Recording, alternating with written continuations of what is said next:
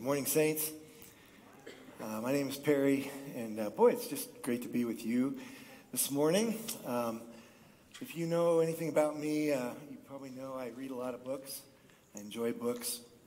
Uh, I have too many books, more than I will probably read in the rest of my lifetime. But every now and then, you run across a book that is really formative, that that really marks you, that um, that alters your world. And I've I've run across many books like that over the years, and and one of them is a book by uh, a gal named Joni Eareckson Tada, who wrote a book called When God Weeps. When God Weeps. You might know her as the woman who was injured in a diving accident as a teenager, leaving her paralyzed from the neck down from age seventeen on. And many of the trials that you and I deal with, you know, they, they last a week, maybe a month, maybe a few months. But she has endured this severe trial for the last fifty-five years and probably will till the end of her life. And in her book, she talks about a great variety of trials that Christians have suffered. And I'd like to share just, just one of those stories with you this morning.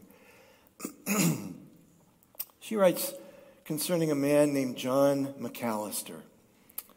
John is a six foot three inch man who volunteers at nursing homes. He's always looking for ways to keep active, keep serving, keep doing. But a degenerative nerve disease has caused him to be bent and withered and paralyzed and wheelchair bound. The only food that he can have comes through a syringe to his abdomen. Showers are the one normal thing he clings to. Everything else is yesterday.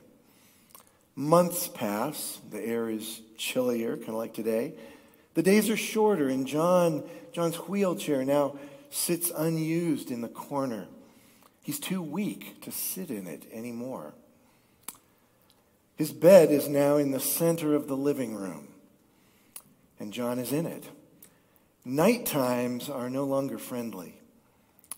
Gravity is his enemy as the weight of the air settles on his chest. Breathing is heavy labor, and calling out is impossible. But he needs to call out on this night, because in the darkness, a little ant finds him. The scout sends for others, and they come. First hundreds, then thousands.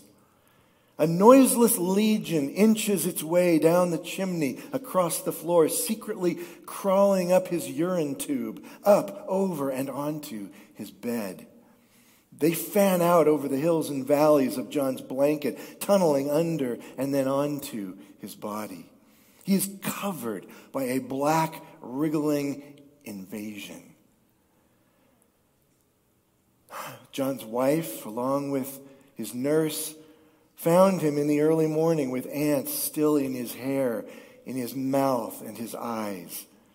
His skin was badly bitten and burned. John is a Christian. He's a Christian. His God can see in the dark. And I just want to say, why? In the name of heaven, why? God, who are you? This isn't a story, you know, about torn ligaments on a football field. It's not a polite refusal letter for financial aid to Princeton, or heartache over a returned engagement ring. No, this is crazy. This is suffering, stalking a person down and ripping into his sanity. This is affliction spiraling out of control. Suffering like this, you might think, would never draw me to God. It would push me away from Him. Are we to assume That, that suffering like this helps a person know God better? That its purpose is to somehow move one up a few notches closer to God? That this is God's idea of accomplishing something deep and profound in our lives. And this is just one of a multitude of stories that Christians have gone through and are going through.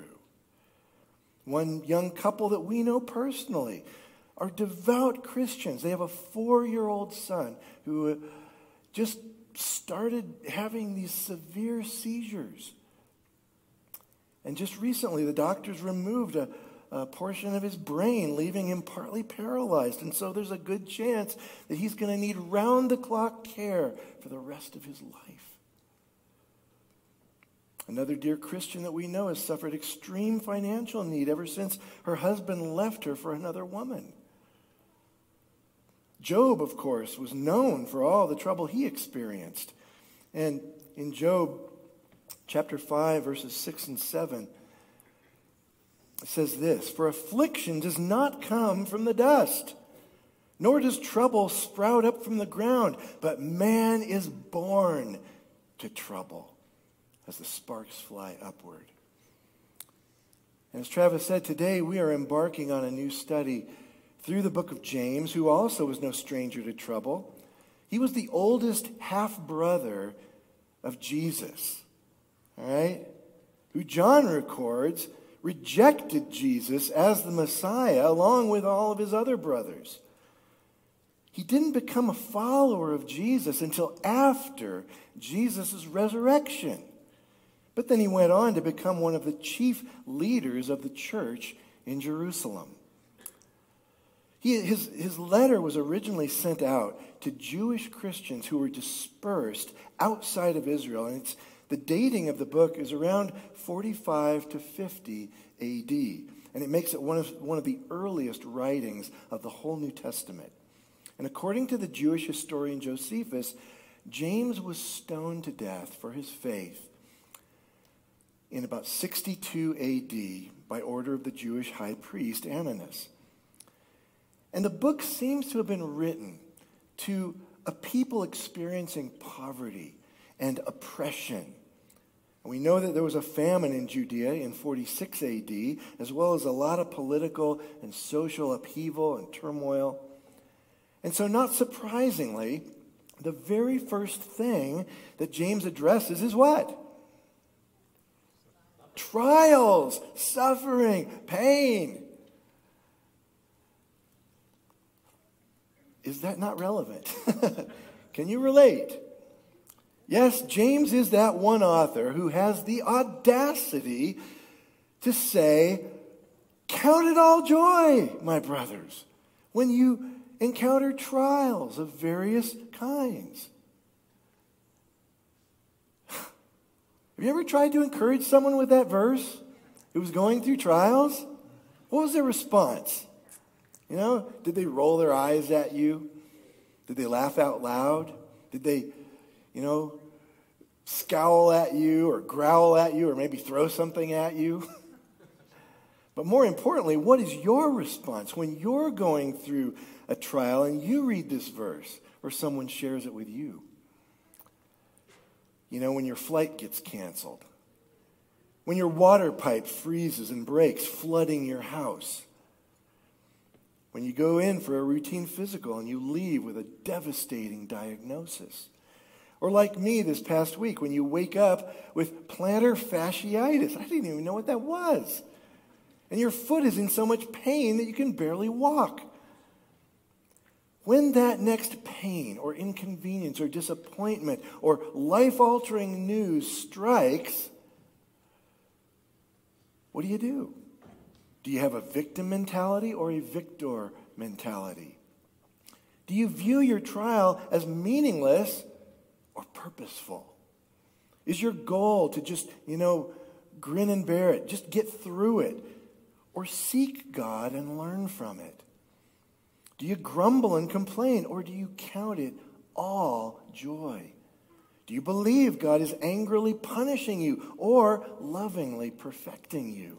You see, how we view God and his purposes for our lives, it determines which one of these it's going to be. You know, it's A W Tozer famously wrote this. You probably heard it before. What comes into our minds when we think about God is the most important thing about us. Why? Because it determines so much of how we respond to things in this life. Our view of God is incredibly important. We won't pass those tests. Fortunately, God does not just glibly say to those who suffer, "Consider it all joy," or "It's not so bad," or "There's always a silver lining in every little rain cloud." No. He's not being trite or superficial or simplistic here, nor is he being cruel. He's not. Because he goes on to unpack and elaborate on the reasons for this admonition. And we need to understand those reasons as if our lives depended on it. So we're going to focus on better understanding those reasons this morning. Now, the book of James is, is a pretty controversial book in the Bible. So much so that the sixteenth century reformer Martin Luther called it the Epistle of Straw. The Epistle of Straw. He didn't think, he thought it should just be relegated to the very end of the New Testament. And James wasn't even recognized by the whole church as inspired until the fourth century. And yet, it is one of the most quoted and intensely practical books of the whole New Testament. It contains more imperative verbs exhorting us to action than any other New Testament book.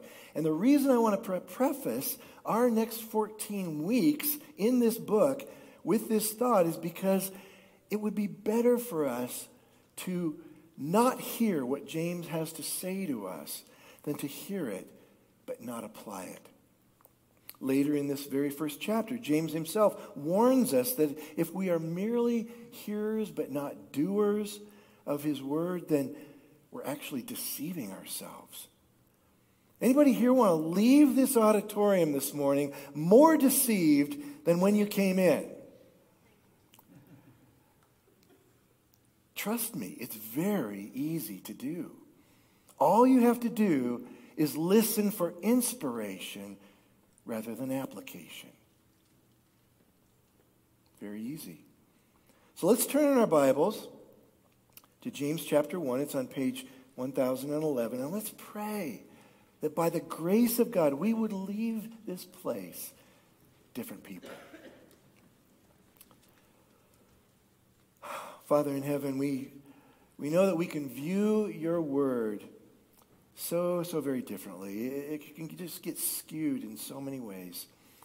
We can read your commands as though they were just mere suggestions.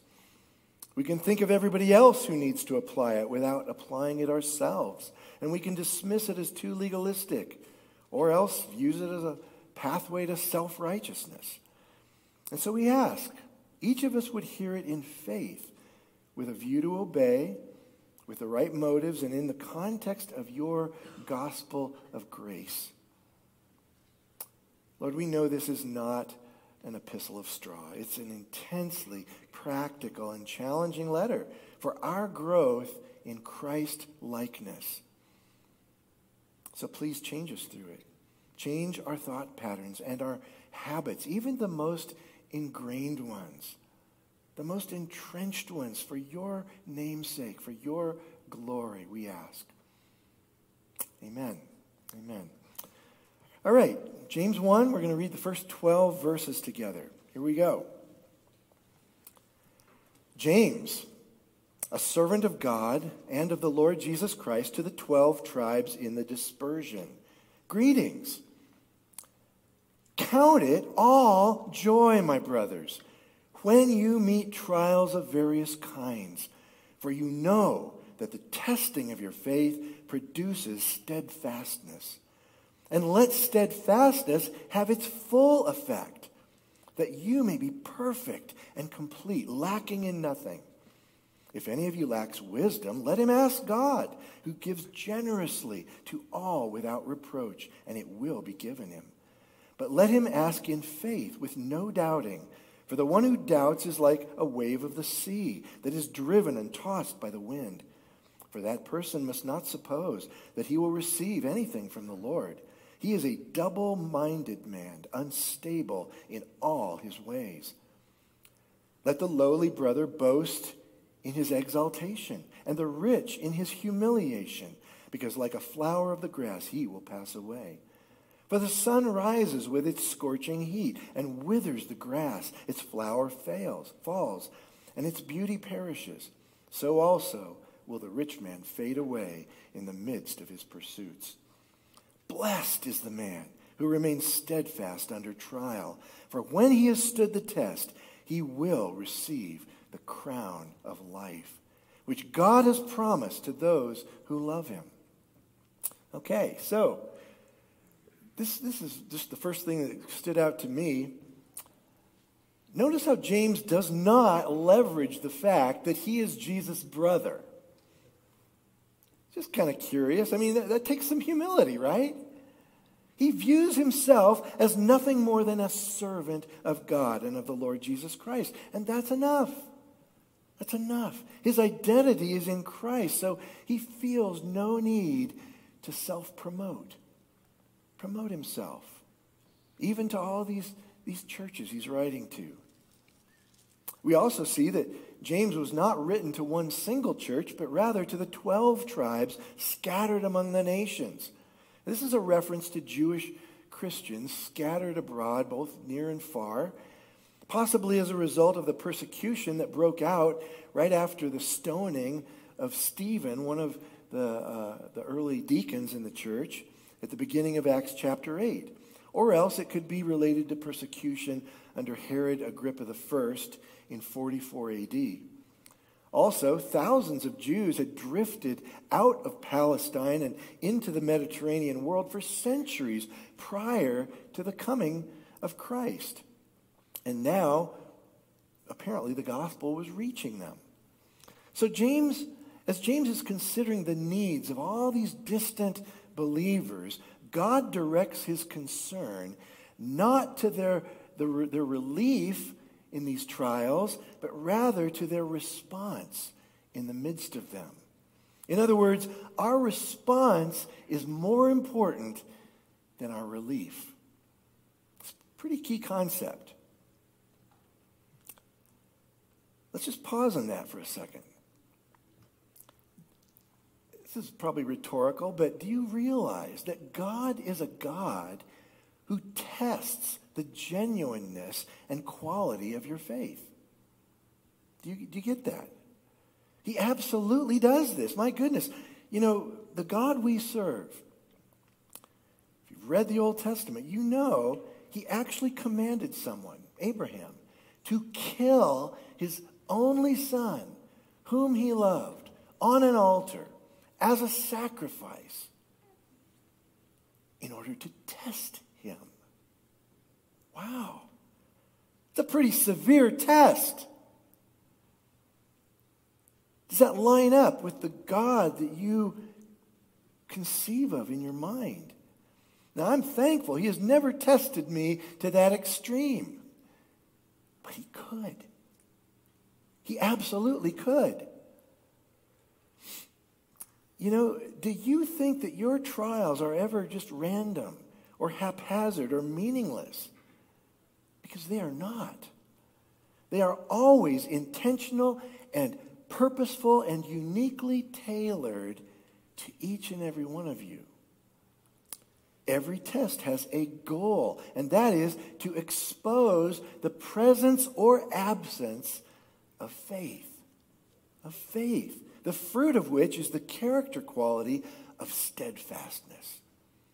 Steadfastness. You know, two trees, think of two trees, they might look identical from the ground up, right?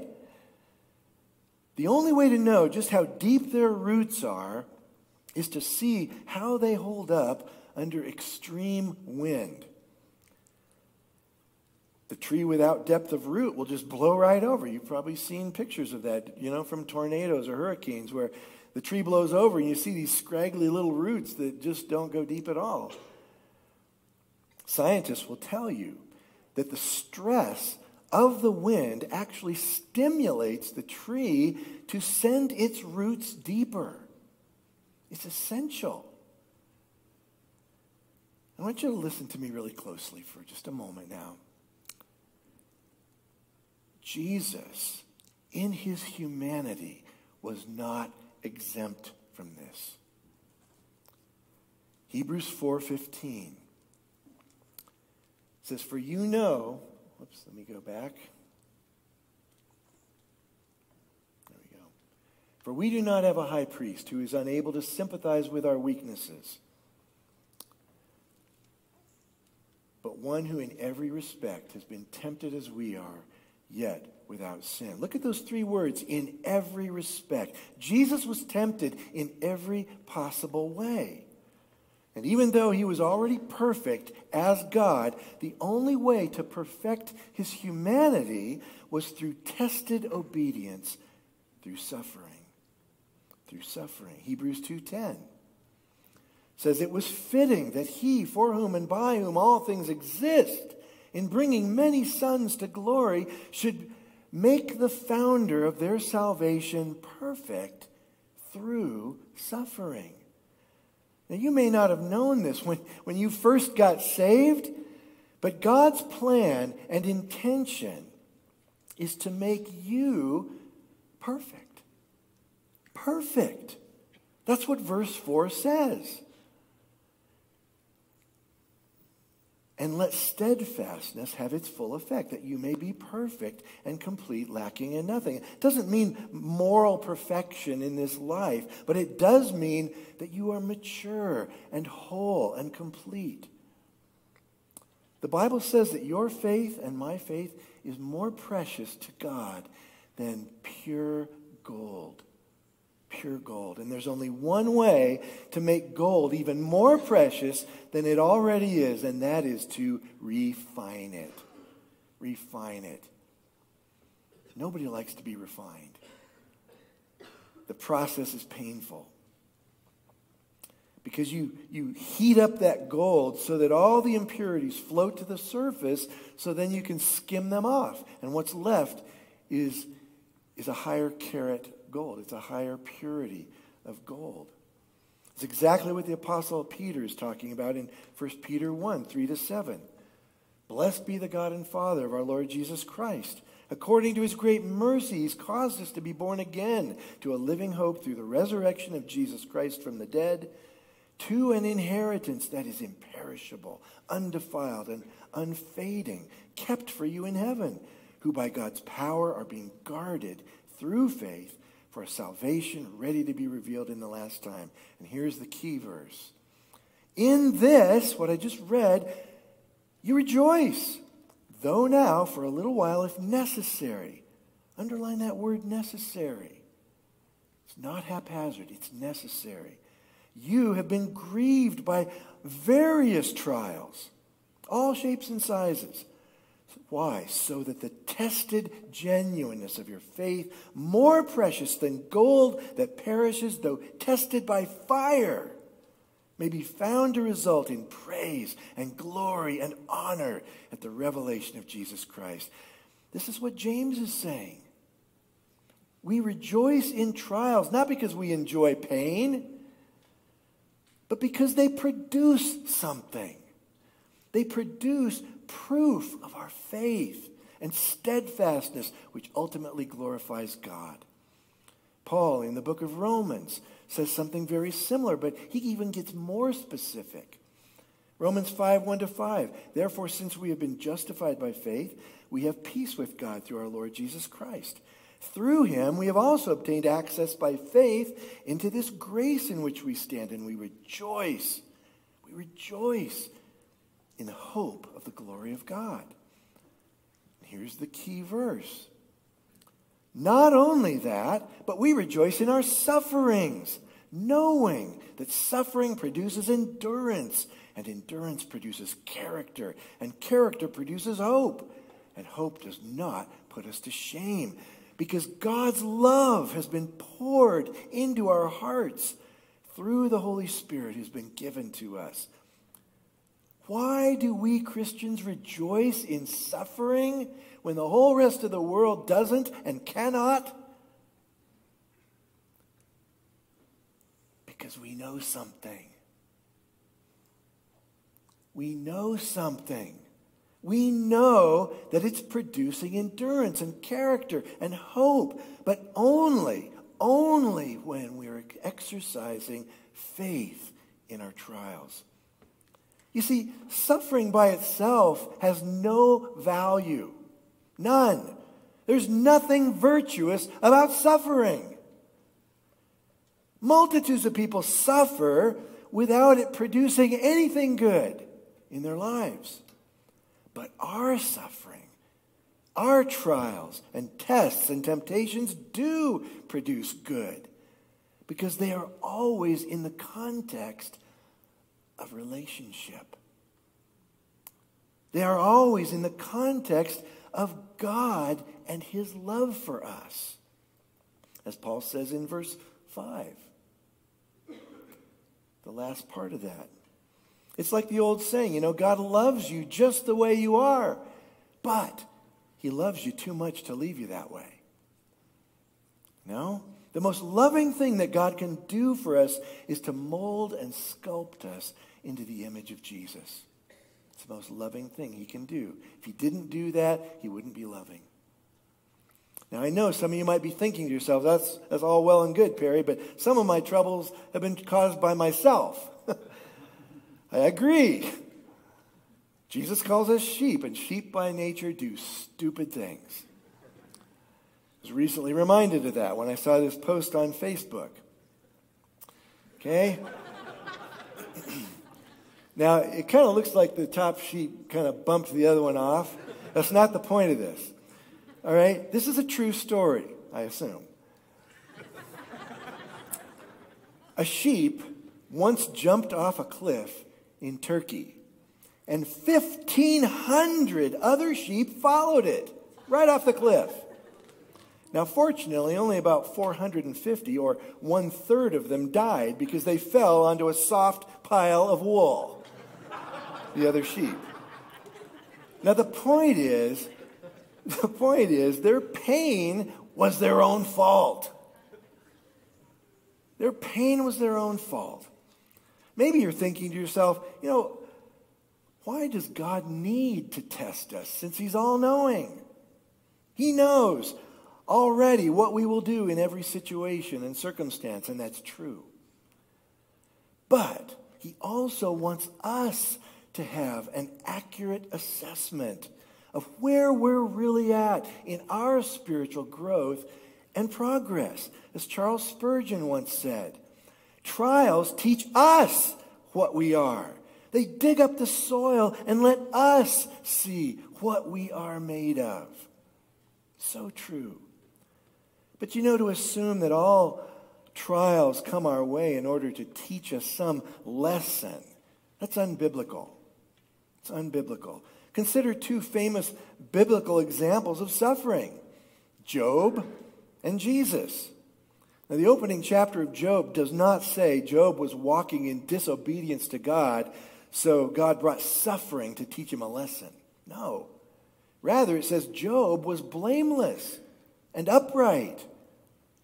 But you see, God allowed his suffering in order to prove its genuineness, and for other reasons. And of course, Jesus' suffering was ob- obviously not to teach him a lesson, but to bring sinners to God. So it's true that, that all suffering is the result of sin, but it's not true that all suffering is a direct consequence of one's own personal sin. It's really important. You know, Job's counselors and friends, they assumed that. They just assumed your suffering has got to be a result of you doing something wrong. Not true. A big part of our pain is simply... It simply comes from living in a fallen, broken world, you know? But the possibility does still exist that God is intentionally designing certain trials in order to correct specific sinful thoughts, words, or behaviors in me. It might be worldliness, you know, when, when we adopt the, the values of the world. As God says in John, First John two fifteen, do not love the world or the things in the world. If anyone loves the world, the love of the Father is not in him. So how does God correct that in his children? Well, it's often through various kinds of pain. Physical pain, relational pain, emotional pain, financial pain. God has lots of tools in his toolbox. Regarding how God corrects worldliness, Joni Eareckson Tada says this. She says, suffering keeps swelling our feet so that earth, earth's shoes won't fit. I love that. God doesn't punish us as a judge. He disciplines us as a father. His discipline is always and only out of a motivation of love. And the goal is our growth in Christ-likeness, as it says in Hebrews twelve eleven. For the moment, all discipline seems painful rather than pleasant, but later it yields the peaceful fruit of righteousness to those who have been trained by it. So here's the big question. How do I know if my trial is the result of A, God wanting to test me to prove if my faith is genuine, B, my own foolishness or poor choices, C, merely living in a fallen world, or D, a loving discipline to wean me from a specific sin? I mean, these are, these are four common purposes that God has for our trials. But actually in her book, uh, Joni Eareckson Tada, in her book, she gives thirty-six different possible reasons for our trials. And they're all biblical. They're all backed up with Scripture. thirty-six. So the next time that you're tempted to say, why me, God? Why me? Just remember, there's at least thirty-six unique biblical purposes for which God uses trials. But how do we discern which one it is? The next part of our passage, I believe, answers that question. If any of you lacks wisdom, let him ask God, who gives generously to all without reproach, and it will be given him. I think that's tied directly to that question. You know, in my trial, I am to pray and ask God for wisdom. We see this all the time in the Bible. We see God suddenly and unexpectedly withholding blessing from his people. They start experiencing drought or disease or defeat in battle, persecution or death. And so they pray and they seek the Lord, and he reveals to them the reason so that they can respond appropriately. Now, in this passage here, you know, it talks about doubting or being double-minded and unstable. This is not describing a person or even a Christian who has an occasional doubt or lapse of faith. This is describing spiritual schizophrenia, okay? The double-minded person here literally means someone whose mind is divided between God and the world. They're fickle. It's like what James describes later in this chapter when he talks about people who look at themselves in the mirror, but then when they step away, they immediately forget who they are. They're double-minded. So what does God, who does God promise wisdom to? Well, it's the one whose hope in God is sincere, who doesn't waffle back and forth in their faith, and someone who has a genuine commitment to God. Now, there are some trials, granted, we may not know the purpose for in this life until we get to heaven. But as we seek God, he will always give us grace to endure them. And God will be glorified by our faith, and we will be rewarded for it as well. So what's the substance of this kind of faith?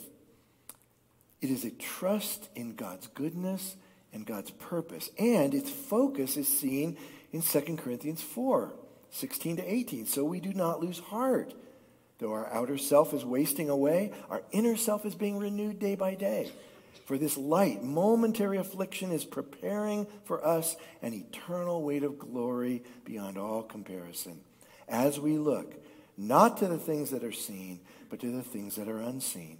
For the things that are seen are transient, but the things that are unseen are eternal. So why do we not lose heart in our afflictions?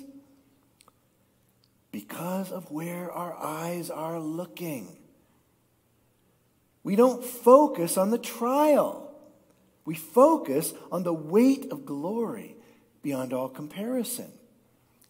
You know, that, that we are being chiseled by the master sculptor into something breathtakingly glorious. Our last section, verses nine to eleven, is somewhat difficult for Bible scholars to interpret. It says, let the lowly brother boast in his exaltation and the rich in his humiliation. And then it goes on. Well, the confusion here is over whether the rich man here is describing a wealthy Christian or if it's talking about a wicked person, you know, a pagan. Now, good arguments can be made either way, so this is not definitive. But one commentary I really highly respect says that James is talking about two Christians here, one poor and one wealthy. And that the point of the passage is that Christians must always evaluate themselves by spiritual rather than material standards. So, for example, to the poor believer who is tempted to feel insignificant and powerless because the world judges him on the basis of his lack of money and social status, James says, take pride in your exalted status in the spiritual realm, as one who is seated in the heavenly places with Christ himself.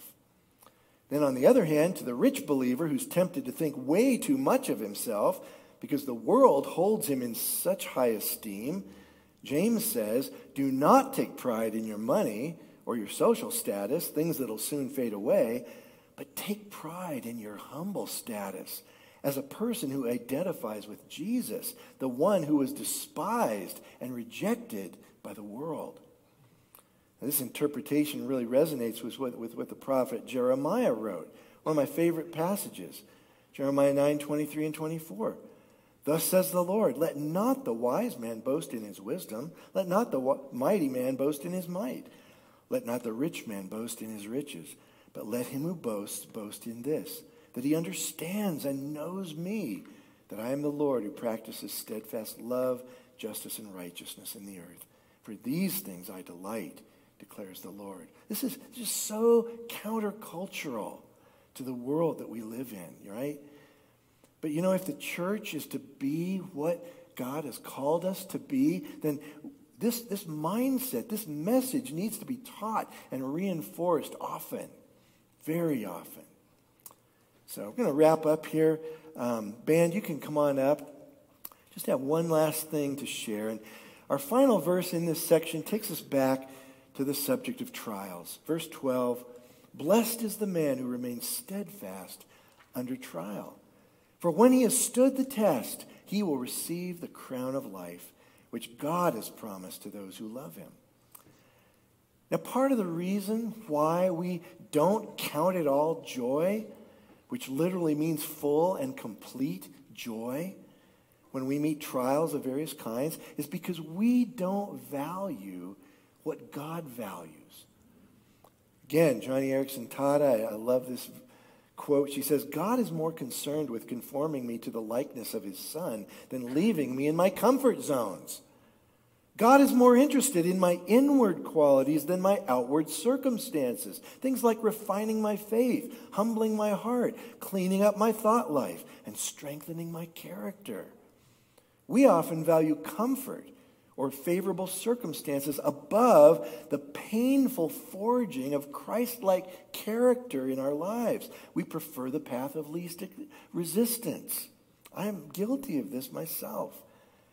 But you know, if we really understood the incalculable value of becoming more like Jesus, we would embrace our trials and, yes, even rejoice in them. I think that's the key.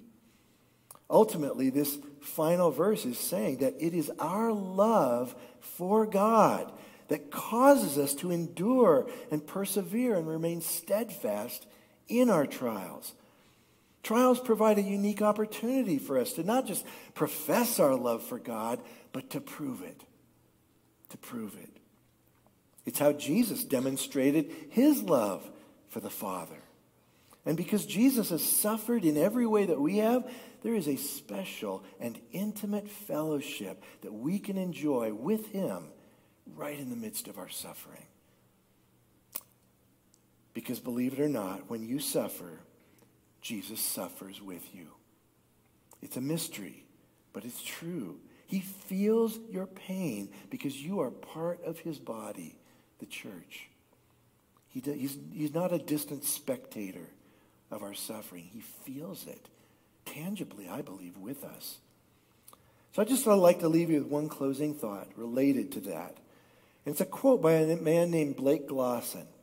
It's a long quote, but it's a really good thing to end on. He says this: Christ isn't looking down his nose at your suffering. He isn't disappointed you haven't figured everything out.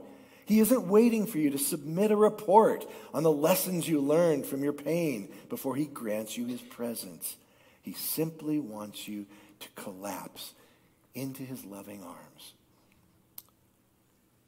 We have a sympathetic Savior who walks with us, grieves with us, and redeems our suffering for good, often teaching us precious lessons through hardships.